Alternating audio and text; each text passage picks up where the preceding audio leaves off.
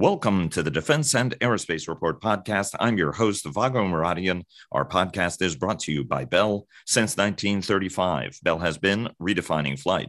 Learn more about its pioneering spirit at bellflight.com. On what is only the third state visit of his presidency, Joe Biden hosted India's Narendra Modi on a state visit that included another address to a joint session of Congress, becoming only one of a handful of people ever to address the body more than once, all aimed at signaling China. Markup season accelerates with the House and Senate working on the National Defense Authorization Act as House defense appropriators do their marks, and whether we'll have a supplemental for Ukraine war funding that can also help the Pentagon. The House GOP censures California Democratic Representative Adam Schiff for having the temerity to investigate former President Trump's role in the January 6th insurrection Secretary of State Antony Blinken meets with Xi Jinping in Beijing as his boss back in the United States, calls the Chinese leader a dictator. This as Washington continues to work to dial down tensions between the two countries and Ukraine's offensive grinds on. Uh, and indeed, some say hasn't even fully started yet as NATO prepares for its most consequential summit in a generation that will return the Atlantic Alliance to a Cold War footing. And Ukraine's allies met in London, pledging billions of dollars to support the country's post war reconstruction, including perhaps using more than $300 billion seized uh, in Russian assets uh, to help underwrite that. Joining us today to review the week in Washington and the world are Dr. Patrick Cronin, the Asia Pacific Security Chair at the Hudson Institute think tank, Michael Herson of American Defense International, one of Washington's top defense and aerospace lobbying firms, former Pentagon Europe Chief Jim Townsend, now with the Center for a New American Security and the co host of the Brussels Sprouts podcast, a must for anybody interested in the transatlantic relationship, and former Pentagon Comptroller Dr. Dov Zakheim, who counts the Center for Strategic and International Studies among his many affiliations. Everybody, welcome back. Uh, Michael, uh, start us off as you always do. Markup uh, season is now in full tilt. Uh, House and Senate both working uh, on authorization marks. House appropriators, as you said, somewhat more politicized uh, are, are uh, in the midst of, of their process as well. Bring us up to speed on where we are today that we weren't last week. Uh, so, as I mentioned last week, you know, the NDAA uh, was going to be more of a bipartisan process, and the markup took place on Wednesday. Uh, started at 10 a.m., ended just after midnight, which is actually early compared to some previous markups. Uh, it did pass overwhelmingly, 58 to one. they had to sort through over a thousand amendments.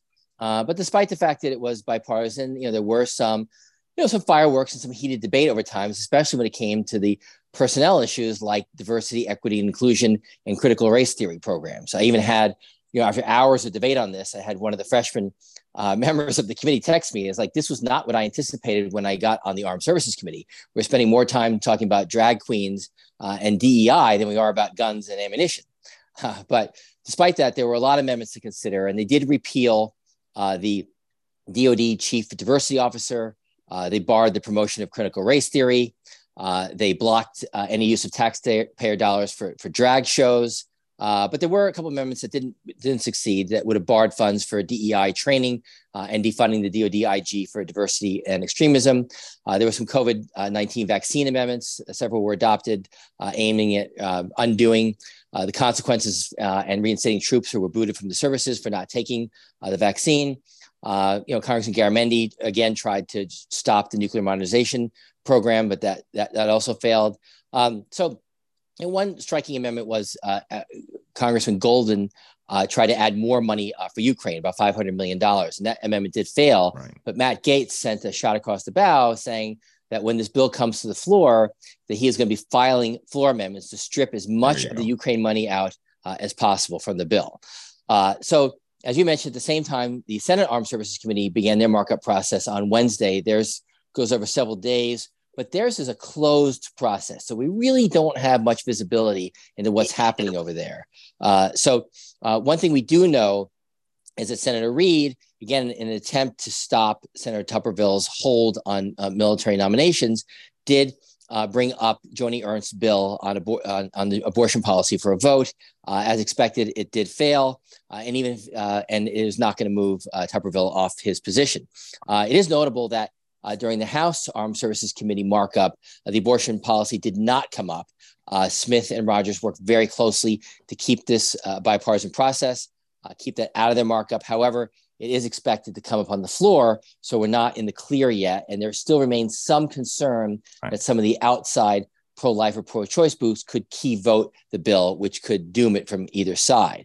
Uh, now, on the appropriations process, as you mentioned and we talked about last week, that is a much more partisan process. The House Appropriations Committee marked up in full committee the defense bill.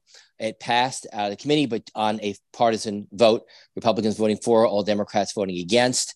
Um, they're, they're obviously they are very upset about the policy riders we talked about last week. Uh, Betty McCollum did offer an amendment to change the abortion language that, that failed. Uh, the bill did defund the Pentagon's chief diversity officer and also had a provision uh, really that aimed at preventing the pride flag from being flown on, on military bases. But there were three things that I found striking uh, in the defense appropriations markup. Uh, one was, you know, we talked about when the, the president's budget request came out that uh, for the first time they were looking at multi-year procurements for missiles and ammunition. However, the defense appropriations bill cut that plan for multi-year missile procurement uh, and you know reduced missile procurement across all the military services and trimmed DoD's requests by almost two billion dollars to support those bulk purchases. Uh, and the appropriators justified that move by arguing that the Pentagon hasn't shown its work, uh, that hasn't done, uh, that they don't have a firm understanding of each program unit cost uh, and production uh, capacity. Um, at the same time, we talked last week about how the commandant had testified before the Senate Armed Services Committee about their need for additional uh, amphibious landing ships, the uh, NDAA added funding for one. Uh, the appropriators did not add funding for the additional San Antonio class amphibious ship. Uh, and you know, the bill overall cuts procurement by 4 billion, but increases uh, RDT&E by 2 billion, which really is the opposite of where we thought things were going to go this year and kind of, you know, contrasts with all the concerns that the military lacks the platforms and munitions uh, for future conflicts, especially in light of all the depleted stockpiles we have and the production uh, backlogs that we have. So uh, now we move on to the Senate appropriators, and that process is moving. Uh, they uh, have not scheduled a markup date, but they have uh, allocated funding to all their committees. And what's key yesterday when they allocated the fundings to all their subcommittees, that the funding allotted to defense is $3 billion less uh, than what the House passed. And I think it's a shot across the bow to the House that they're going to have to negotiate on all the numbers on, on the appropriations bill. Uh, but uh, senators on both sides of the aisle, Republican and Democrat, came out yesterday talking about again the need for a supplemental, including Patty Murray, who chairs the Appropriations Committee, said that you know future spending increases could be bundled with emergency spending for Ukraine, disaster relief, you know border enforcement, other homeland security needs. Uh, Senator Collins echoed that that this is not the final story. Uh, Senator Tester, who chairs the Defense Subcommittee, also said that this is not the last bite at the apple. But you know, again, you know, McCarthy uh, has been opposed to the idea of Ukraine supplemental. But you know, we're only in June. Uh, Senator Tester, uh, Senator Moran, Senator Murphy, others came out yesterday thinking that in the end McCarthy will relent, but that really remains to be seen. Um, I, I, should also point out, right? It, it's not like it's a lot of money that's going to any of these things, uh, and normally any you know, I mean, I don't, I don't know how many drag shows the Pentagon is paying for. Largely, any sort of social activity like that tends to be underwritten by the morale, welfare, recreation funds that are raised by selling T-shirts and uh, uh, uh, things like that. More more often than not, right? I mean, if it's an official event, it gets covered. If it's an unofficial event, but anyway, uh, it's uh, pretty extraordinary in my mind. Um, bring, bring us up to speed on the supplemental and where we stand with that. Um, you know, people have been trying to push it through, obviously, to be able to underwrite a lot of uh, uh, money for the department at the end of the day. What are the dynamics and how is this developing? Because it could solve at least some of the department's problems, right? I mean, there are a lot of priorities that could get covered with this money that would otherwise not be. Well, look, it's it's a good question, and uh, really, in my opinion, we're nowhere on the supplemental because the administration still has not sent over their supplemental request. And you know, I know I've beat this drum before, but I think it's a miscalculation because the Republicans were asking for it, and now they can't ask for it in light of the the, the budget numbers that they've agreed to. Um, and at the same time, we see in the House on the Foreign Affairs Committee earlier this week, you know, approved a bipartisan resolution calling on the Biden administration to immediately provide ATACMS to the Ukrainians. You know, to uh, they think they'll make a major difference on the battlefield. Okay, great. They want to see these weapons still flow, but at the same right. time, it's the House that's going to be the impediment to having weapons flow continue into next year and the future years. So they seem to be, you know, contradicting themselves. Um, the Senate is saying, you know, don't pay attention to the House. We, we, we plan to have a stop. I think that people now seem to be waiting for some kind of natural disaster that will necessitate a supplemental to begin that conversation. So hurricane season has just begun. I think that that discussion will come sometime uh, in the in the early fall. Let me uh, quickly ask you before uh, we move on because we're on a pretty tough uh, schedule. You mentioned Tommy Tuberville's uh, shenanigans. Just talk a little bit briefly about the Adam Schiff shenanigans, right? I mean, this is an iceberg that we've seen coming for some time. Representative Smith, obviously running for Senate uh, in uh, California. I mean, uh, you know, f- full disclosure, he's a close personal friend of yours. You have friends on both sides of the aisles who are close personal friends of yours. What, what does this exactly mean? What does it signify and what's the message that it sends? Well, look, I think what your last point's the, the, critical thing. What message does it send? I'll get that in a second. Look, I think, um, look, in some respects, this actually helped Adam Schiff. Uh, his fundraising has never been better. Uh, you know, fundraising off this, this censure, but I also think it's very silly and it's fraught with some pitfalls for Republicans as well. I mean, look, um, you know, last week, you know, the, the, the resolution failed. Uh, Anna Paulina Luna made some modifications to it, which got it to pass this week, you know, most notably getting rid of the $16 million fine. Uh, you know, the resolution said that Schiff spread false accusations that the Trump campaign colluded with Russia, that uh, he abused his, this, his trust by alleging that he had evidence of collusion. Well, I mean, first of all, everybody seems to forget the, the Trump Tower meeting back in June of 2016, where you know the camp, deputy campaign chairman Rick Gates and uh, Donald Trump Jr. and Jared Kushner met with you know a Russian lawyer who claimed to have the dirt on Hillary Clinton. So, you know, I'm a lawyer, and I would say that's at least evidence of intent to collude. Uh, and then, you know, not long after, Paul Manafort, who was the campaign chairman for the Trump campaign, did share sensitive polling data uh, with the Russians um, that also included information about key battleground states. And this was in the Mueller report, and that that polling data and sensitive information could have been used by the Russians in their uh, influence campaign here in the U.S. So, I mean, to me, this was a legitimate investigation, and and I think if if the Republicans are going to do this, what happens if the House were to flip and the Democrats are in charge? Are they now going to be out? Should they censure Kevin McCarthy because of the Benghazi committee? Because he come out saying that you know pretty much implied that the goal of the Benghazi committee was to hurt Hillary Clinton's numbers in the race for president. Uh, right. You know, Congressman Comer, who chairs the Oversight Committee, is now investigating uh, a, a, supposed uh, Biden bribery probe and influence peddling, peddling by the Biden family. So if that turns up nothing, is he then subject to censure afterwards? Right. You know, I think this is a real slippery slope and very dangerous and, and counterproductive for the American people. Um, we're, we're going to change the order up uh, in a little bit, but first, a word from our sponsors, Leonardo DRS and HII sponsor our global coverage. General Atomics Aeronautical Systems sponsors our strategy coverage. Ultra Intelligence and Communication sponsors our command and control coverage, and GE Aerospace sponsors our air and uh, naval uh, coverage. Uh, Dov, just want to get you to weigh in here briefly on uh, a little bit of the numbers that are coming out and, and your sense on where it is we have to be and, and really the social issues. I mean, honestly, as Michael said, we really should be talking, or rather, right, paraphrase the young freshman member, we should be talking about systems and bullets and, you know, missiles and amphibs rather than all of this other, you know, messaging stuff, which is just done for base messaging purposes. I mean,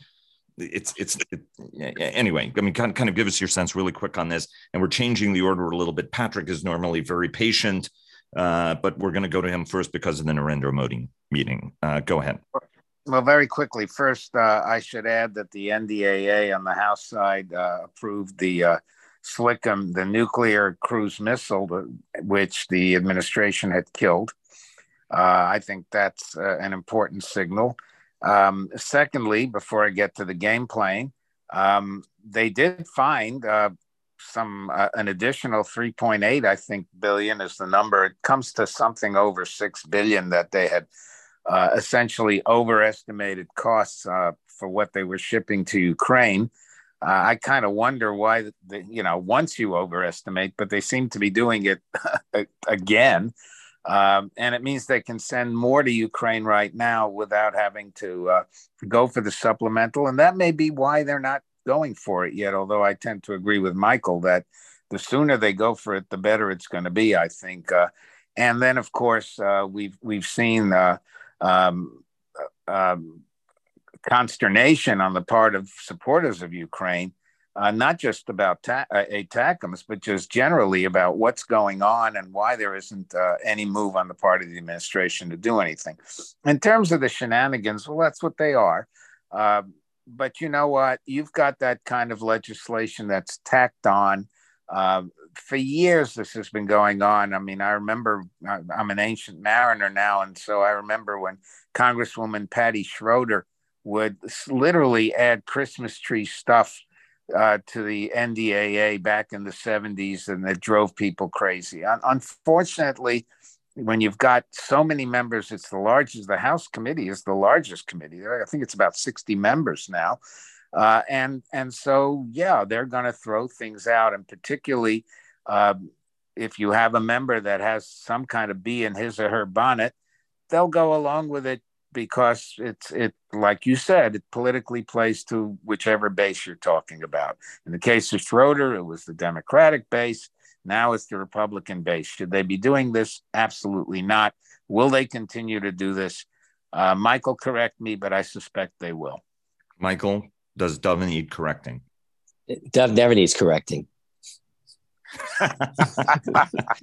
Dov, once again, you agilely stuck the landing. 10. Uh, let me shift gears a little bit and bring uh, Jim uh, into the discussion. Jim, big donor conference, obviously, uh, trying to raise as much money for Ukraine.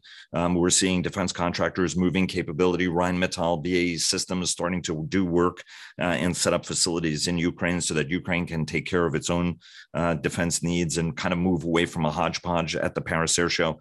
Uh, I had a couple of conversations about the, the challenges the Ukrainians have with so much donated equipment uh, and the headaches it's causing. From your standpoint, what are some of the takeaways from the donor conference, the new aid the administration is making over uh, available, and where we are on the offensive right now, right? Because the Ukrainians are making it clear that these are probing attacks and it hasn't really committed its Western trained forces uh, en masse yet. Sort of where do we stand from uh, as somebody who's got his fingers on the pulse? I think where we are where we were last week, uh, where we have been you know, watching the Ukrainian military probe, uh, looking for a weak point in the in the Russian defense. Uh, no one, whether Russian or Ukraine, has committed its reserves or a main thrust yet. Uh, this is still the beginning of a uh, process by Ukraine to find the right way in. Uh, I think what they're finding, and we've seen this build up over time, are very large minefields. Uh, and going through minefields is difficult, particularly when you don't have air superiority and you're out there uh, pretty much stranded uh, trying to get through minefields while you're being pummeled with artillery. So I think there's things like artillery duels that are going on, and the Russians have lost uh, a lot of their artillery um, recently, uh, which is a, a great news. Uh, and so there is there are things happening, but there's not something that's going to catch the imagination of last summer with troops and tanks moving through and big towns being liberated, this type of thing. This is still early days.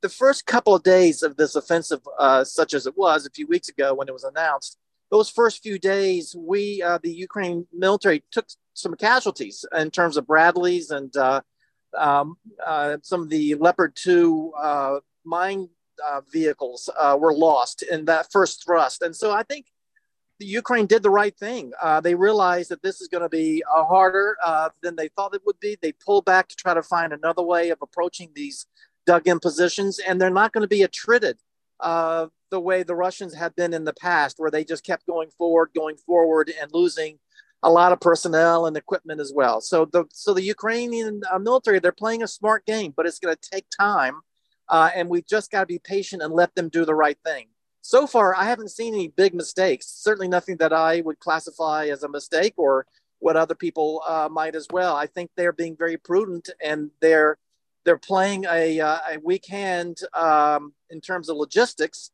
uh, very well. So let's see where it goes. And what uh, what about the donor conference and how advisable? You know, on this program, we've uh, often talked about the imperative of using Russian monies, seized Russian monies, in order to help rebuild Ukraine. There are some who argue that that sets a bad precedent, and we shouldn't do that. That that money should be held in escrow and you know given to the Russian people uh, if and when um, they um, sort of come to their senses and move away from Putin and Putinism and his cronies. Um, how advisable is it to use that money, and should it be deployed? How should it be deployed, um, given the Atlantic Alliance very much wants, and, and you know, the, Western Alliance wants to do as much as it can to help Ukraine? Well, I would definitely use it, uh, and I would use it right now to replace a lot of the power stations and other aspects of uh, the of Ukraine that's been destroyed by Russian uh, missiles and shelling. You know, over the past year, we've seen this, uh, and there's power grid issues and things right now that have been destroyed by the Russians. And so, this Russian money should be used to rebuild those and to strengthen uh, the Ukraine power grid. So, I, I that's a, just one example. I think there's a lot other things that uh, have been destroyed by by targeting uh, targeting by the by the Russians against Ukraine that I think are fair targets for using their money uh, to uh, to repair. So yeah, I, there's no reason to, that I see to hold back on Russian money. I think we should we should spend it and to help Ukraine right now deal with this problem. But I think the donors conference, I was glad to see that it was at such a senior level. I'm glad that the Secretary of State was there. Uh, the EU is going to be shouldering a lot of this, uh, and so I think they heard some EU plans while they were uh, in London. Uh, and so the work has already begun. You know, this is something that uh, you don't have to wait until the end of the fighting to actually begin to work to reconstruct. But I think what's most important is to organize the effort, to make sure that um, uh, there's a timing aspect that is met in terms of, you know, how, how do you, how do you phase in uh, the repair and recovery? What's top priority? Uh, what can wait? Uh, there's a lot of thorny uh, infrastructure issues that have to be handled by the folks that go in and do the reconstruction. But but one thing I think that uh, we're hearing more about, and I think this is critical, is that the private sector is going to have to have a big role to play um, in uh, in helping Ukraine move into the future as well.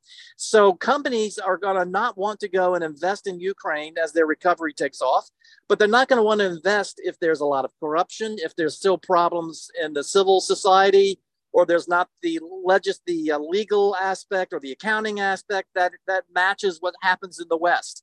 You know, we saw that when we were doing a lot of the recovery in Central and Eastern Europe uh, back in the 1990s.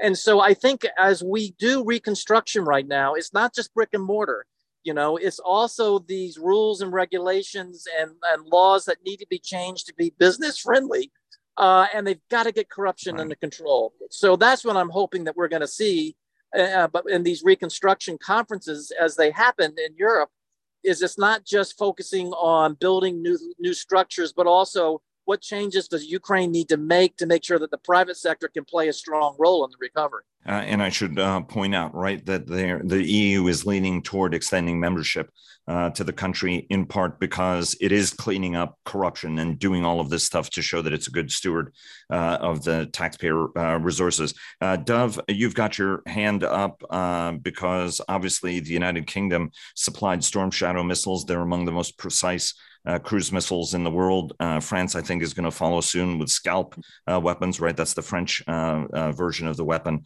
How is this proven to be game changing from your standpoint? But it look because it does look like the Ukrainians may have made some gains that people are not yet discussing in full, even if one of them uh, was revealed recently and the Ukrainians are not commenting on it.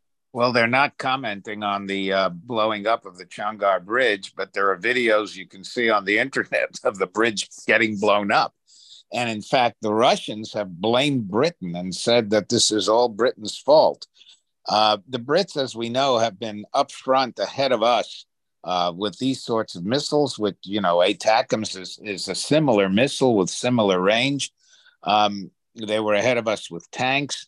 Um, they they they were ahead of us with the personnel carriers, if, uh, if I recall correctly. Um, what this shows is these kinds of systems really do make a difference. And uh, once again, and I know I've, I've beaten this dead horse many times before, but the administration is just too damn slow. And and what this uh, uh, strike against the uh, the Chongar Bridge tells us is if you give the Ukrainians the um, the best weapons that are out there, they're going to make the best use of them. And I suspect that uh, as uh, this can, and I agree totally with Jim. We've talked about it before. Uh, these uh, a counteroffensive starts off slowly, but it sure would help if more material would would delivered to the Ukrainians. And they're still talking about training being month, months away and delivery being months away for for aircraft and so on. And you just have to wonder what is going on here. Jim, we're going to lose you uh, in a minute. Is there any last thought you have before we turn to Patrick to talk about uh, India and uh, the developments in Asia? Only thing I, I want to say is to just to foot stomp what Dov was saying in terms of logistics for this uh, this offensive.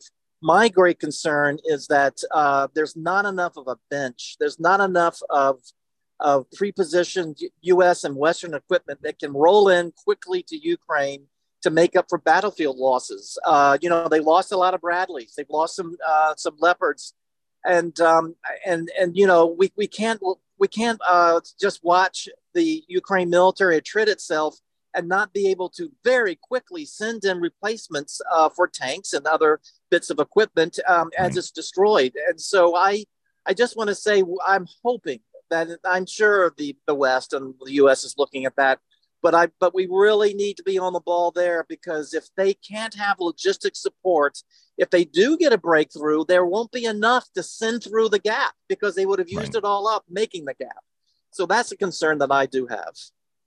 Jim, thanks so much for joining us. It's always a pleasure having you on the program. Have a great weekend. Thank you. You too. Um, and a quick reminder for our audience to check out our weekly podcast, Cavas Ships, hosted by our very own Chris Cavas and Chris Servello and sponsored by HII, who clear the fog on naval and maritime matters each week. The Downlink with Laura Winter, who takes a thoughtful look at all things space, and our new Air Power podcast, sponsored by GE Aerospace with JJ Gertler and uh, me, Patrick, uh, Narendra Modi, and uh, the takeaways, obviously, uh, Modi's second visit uh, to the United States. Second time he's addressing Congress. That's you know in Winston Churchill territory there uh, to address joint sessions of Congress. Uh, both of the nations were talking about their skepticism and concerns with China. India doesn't have allies, but we are becoming a partner plus maybe. Uh, both talked up the fact that they're democracy, you know, that we're democracies, and indeed uh, India prides itself on being the world's largest democracy at 1.4 billion people. Even if people accuse it of being an illiberal democracy, I, I can't help but mention that uh, Vivek Raghuvanshi, my former colleague uh, and our bureau chief uh, in India when I was Defense News' editor, was unfortunately arrested and charged with uh, espionage. Um, something that you know anybody who knows Vivek uh, doesn't believe. Rather, sees somebody who was a, a journalist who uh, would occasionally take a skeptical eye to what the government was was doing. from your standpoint, what are the key takeaways? Prime Minister Modi's state visit was a big success, I think, for both India and the United States. This is a strategic bet by the Biden administration. This relationship is only going to get deeper and more consequential as they move forward. It's not about the personality of Modi and his BJP party and what it's done to kind of alienate uh, Muslims, for instance, and more than alienate the rest and uh, clamp down on, on some freedoms. Um, they both share a common strategic interest about balancing Chinese power um, it's not that India wants to be uh, allied with the United States. They want to be an independent pole in the Indian Ocean and South Asia, being able to stand up on their own. They need U.S. technology desperately, and the Biden administration is moving in ways that were unthinkable, you know, 10 years ago, even on the defense side, with this uh, production, co-production of uh, a GE engine. Um, with uh, the drones that can be this, the Sky Guardian, Sea Guardian, uh, high altitude, long endurance drones that are going to be so critical for India's frontiers, both on land and at sea. Um, an in, innovation incubator and accelerator of uh, defense technology, drawing on commercially available technologies. All of these things are going to have to go through a lot of wickets and guidance and ITAR regulations, but at the same time, um, there's bipartisan support and strong support for helping India help us and stand up to China. How do we address the illiberal democracy element of this, right? I mean, President Biden has staked his presidency on the importance of democracies banding together, uh, delivering a common voice and a common message. Uh, France, one of the oldest of democracies, has dialed back on that rhetoric. I just came from Paris, uh, where I was told, look, Macron got so much pushback from uh, former colonies uh, in Africa, many of which are something less than democracies. Uh, and so he's changed uh, his rhetoric. We see illiberal democracies on the rise in, in Europe. Uh, um, you know, the ranks of Hungary and Poland could be joined by others uh, in that Central European belt. And you have Modi, who is trying to craft India into kind of a Hindu nationalist populist model, which is it, it was there. Is there discordance here? And is there messaging that actually the Chinese can try to take advantage of pointing to American hypocrisy. Well, Vago, you're pointing to some of the weak seams of the U.S.-India relationship, and you know you're absolutely right on all those points. At the same time, you got to come back to what's the strategic objective here? Uh, what are the alternatives uh, to China and Russia? And India, with 1.4 billion people, is a long-term alternative. It's moved from the 10th to the fifth largest economy just under Modi's leadership. Um, again, it's not about Modi, although he's up for reelection uh, next year. It's still uh, it, it's he's the man we have to deal with, and and the president's dealing with him. You did not hear the word democracy much though in this trip. Uh, two great nations, uh, new dynamic, new chapter, booming, most consequential. A lot of other superlatives uh, were were bandied about. Um, and Modi uh, tried to offer that he was all about uh, that democracies in their DNA. Well, it may be in the Indian DNA, but it doesn't seem to be in the BJP's, uh, you know, policy priorities. So it's a real challenge for India. I mean, I should also point out, and I should have mentioned Turkey being one of the best uh, examples of an illiberal democracy, indeed, in uh, the Atlantic Alliance, uh, uh and on you know a very critical piece of real estate uh, where uh, Recep Tayyip Erdogan has sort of systemically unwound the state so much so, in fact, that I think his uh, opponents will have trouble getting uh, elected again. Dov, did you want to weigh into that really briefly? Because I want to go back to Patrick to ask yeah, Antony Yeah, well, I, I, I, think Patrick is right that uh, in practice, the administration, at least with respect to India, uh, has decided that it just cannot harp on democracy when it needs India vis-a-vis China. The problem is, it's okay maybe if you want to beat up on Hungary, but if you look at Poland, as you mentioned, and particularly Turkey, you know, given what's going on in Ukraine and, and the issue of what happens in the Black Sea, Turkey has become every bit as important now as it was during the Cold War. And so uh, the administration needs to have a consistent policy, not so much beating up on people because of human rights violations, but uh, very much because we now have a, a, situation that is increasingly similar to the Cold War, except on two fronts, that we simply have to look the other way when it's necessary, as we're doing with, and rightly so, with India. Uh, Patrick, Blinken went to China. Uh, good news is he swung through the donor conference, but he went to China. He met with Xi Jinping, even if he met, he was greeted at the airport with by some lackeys some powerful messaging, obviously, on the part of the Chinese. What, what did he really accomplish ultimately, right? I mean, the United States is always trying to be the responsible partner, the adult in the relationship. Um, on the other hand, it does seem like a little bit of a reward for bad behavior. The Chinese cut off all links after we shot down their spy balloon, and we're now going over there to, to dial down tensions. There are reports that the Chinese are, have sent gunpowder to the Russians. I think we all know they're doing more than just sending gunpowder to the Russians. Uh, and you know, right after Blinken meets with Xi, uh, the president called uh, Xi um, a dictator, which put the uh, Chinese in a tizzy again. What did this trip concretely accomplish? And what is the administration's messaging game here? Because it seems a bit discordant. Well, there the, the whole power play going on in this uh, cold peace, if not cold war, between U.S. China uh, and between uh, Xi and the Biden administration. But the Biden administration has been trying to get the diplomacy uh, back on track, meaning more senior level meetings going back and forth between uh, each country before Xi Jinping and uh, President Biden are scheduled to meet in San Francisco when the United States hosts the APEC summit in mid-November. Um, this, there's been a four-month hiatus essentially since the spy balloon uh, incident uh, surfaced, and um, now it's back on track, presumably, in the sense that you're going to see Qin Gang, the foreign minister, come here to the United States. You're going to see uh, Treasury Secretary Yellen and Commerce Secretary Raimondo, uh, climate envoy, you know, John Kerry all probably head to uh, China or have discussions with their counterparts as uh, setting up whatever agreements might be possible um, for the two leaders to uh, articulate by the end of the year, mostly around uh, economic issues, presumably. But the differences here are so deep. Nothing has changed fundamentally. And indeed, uh, if nothing else, uh, the gunpowder you mentioned, that's not just a report. I mean, uh, that's pretty hard evidence that the Chinese state owned Chinese company, so it's not some private industry uh, entity, uh, sent enough gunpowder for 80 million rounds of uh, Russian ammo to be used in Ukraine. And that's uh, just one instance of how China is providing lethal assistance while pretending to be a neutral, pretending not to provide that assistance. Um, yeah, they could be doing a lot more. We know that, but they're doing quite a bit and they're hiding it. And that's the problem all along the way, whether you're dealing with, you know, what, what they're doing in Cuba um, or, or what they're doing uh, with respect to Taiwan, where they want the United States uh, and they got from Secretary Blinken what Xi Jinping wanted to hear. Se- Secretary Blinken had to endure, you know, withering hours of diplomacy with his counterpart on, on Sunday, then three and a half more hours with uh, Wang Yi before he had the 35 minutes uh, with Xi Jinping. And uh, Blinken said uh, the United States does not support the independence of Taiwan. Um, that was a reassurance uh, that you will not hear often in American speeches, but in Beijing, it was a direct uh, promise essentially from the Biden administration we will not support the independence of Taiwan. Now, the, the you know, yeah, but in the fairness, right, that has long right. been an American position.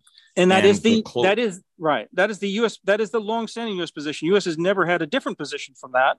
Um, and so it's just stating one aspect of the one China policy, quote unquote, um, that the Chinese most wanted to hear uh, there's another asterisk, another part of the one China policy that says, and he did say this as well. Um, we we do not want any unilateral change through coercion or force. Um, and so the assumption here is that if China uses coercion or force against Taiwan, that promise about no independence goes away, um, or at least potentially goes away. So it's it's it's predicated on this all both sides working for a peaceful resolution um, and if China jumps the gun, literally, and tries to coerce uh, Taiwan into the mainland's rule, uh, we will uh, not just impose costs, we're going to be involved in that fight, at least under the Biden administration. What happens in the future? Who knows? It has everybody in the region worried. And that's why this diplomacy was still important. It still reassured the world that the Bali leaders meeting framework, while it's riddled with holes, while there are deep disagreements, sharp disagreements, neither of those big powers really wants war. They want to get their way through other means. Let me, let me just ask you one uh, question. Now that we know that the Chinese are sending weaponry there, and indeed, right? I mean, the Indians are helping the Russians by buying their energy. Uh, you know, the Turks are helping them by you know sending consumer electronics there uh, that's going through countries uh, all over uh, the world. Uh, and obviously the countries in the gulf are giving a financial shelter uh, to russians uh, and their money. What, what does the united states do having given you know made threats about well you know it would be very bad if the chinese do it. What, what are they going to do? Have a stern talking to um, with the chinese? I mean what what what is it we will do when they start to actually send munitions. They could be sending trainloads of munitions right now. They could be sending trainloads of munitions right now, and we would not disclose it or might not disclose it. They could be training troops in uh, in Cuba, right? They could be using it as a SIGINT site and upgrade it uh, without being told. Yeah, I mean, and that's why Congress, by the way, is demanding a fuller account, by the way, of what China's been doing uh, on that front and with a spy balloon and in Cuba. I, as well as on what they're doing to back uh, Russia in the war. I think all of these are real concerns. And um, the Biden administration, as Secretary Blinken suggested, is clear eyed, meaning they know what they're dealing with in China, but they also know we have to have some type of stability in this relationship. We cannot just let it veer off into conflict. We have to fight and engage uh, through diplomacy, through information warfare, through economic uh, competition and that's where a lot of this competition is centered. It's centered very much on the high technology area. And that there, one thing I heard this week when I hosted Nate Fick, the ambassador at large for cyberspace and digital policy at State Department, even as the Biden administration generally was hosting in San Francisco an important conference on artificial intelligence. Nate Fick said at Hudson this week that we have less than one year to try to get our arms around some kind of governance on AI because when our four US companies that are in the lead of generative AI um, lose that lead to some other actors, including Chinese, um, watch out, watch that space. very dangerous things could happen. Uh, Michael, let me uh, go to you. Dov, I'm going to come to you uh, in a second on what's going on in Israel because obviously there are developments. And also, you wrote a great piece in The Hill about the link between the Abraham Accords uh, and the administration warming relations with Iran, or at least neutralizing, or whatever whatever it's going to be. But Michael, really, really quickly, how are how did members how are members responding to the Modi visit, uh, the democracies theme, and sort of what's next uh, on China and uh, the administration and what they want to see? Well, uh, Modi gave his address yesterday, and were early votes this morning, and members of Congress, you know, flew out pretty quickly. So I really haven't talked to many about it. But you know, overall, there's a recognition that uh, they're obviously an important partner to us to, to counter China. Uh, but uh, at the same time, I think we, you know, we, as we talked about earlier, I think we make some mistakes when it comes to looking at every country wanting to uh, see the world and uh, and their people the same way we do. I mean, again, we won the Cold War because we had a lot of friends. Uh, India is important to us uh, as our friend. They may not do everything we want them to do, but it's better that they be aligned with us than aligned with the Russians. Uh, they're certainly never going to align with the Chinese. But it's a mistake I think we're making throughout the Middle East, Africa, Latin America, that we uh, need to get to yes and figure out how we're going to find more partners and allies uh, at, because that's the Chinese weakness, that's the Russian weakness, they don't have friends, they don't have partners, they don't have allies. And we're doing a lot uh, to help them gain more access and more allies in our own backyard. Dov, uh, bring us home uh, Israel and uh, Iran.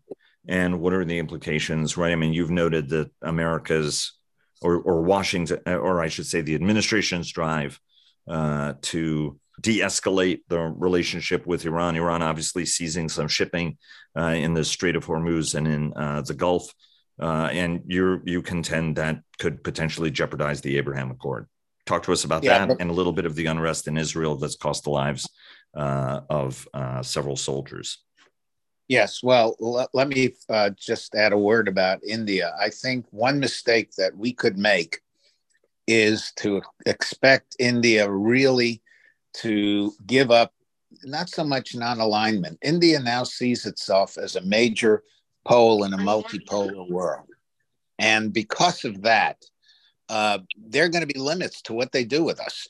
Now, they don't want to be tied up with China, but they're going to continue to reach out all over because they see themselves as a separate pole. And as long as we understand that, we'll make a lot of progress with those folks. Now, on the uh, Iran business, uh, you know, the, there's talk, more and more talk, that uh, what we essentially are prepared to do is to uh, have an informal agreement with Tehran. They will uh, uh be able to stay at their 60% enrichment, which is frankly a hop, skip, and jump to having a nuclear weapon. Uh, you can have one in a couple of months or three or four months if, if you're at 60% enrichment, you go to 90% pretty quickly. Um, but the, the other thing that in many ways is, is even more worrying is that we would allow the South Koreans to unfreeze funds, $7 billion worth, uh, that are uh, held in South Korea that, that are Iranian funds. And what we're arguing apparently is well, we're not going to let the government get its hands on it. We're going to give that money to organizations that are humanitarian and so on. The problem is money is fungible and that the money that we will be giving for humanitarian purposes may well be money that Iran would have spent itself. In which case, that seven billion dollars could wind up going to Hezbollah and the uh, the Houthis and God knows who else, uh, the uh, the militias in Iraq, um, and you know.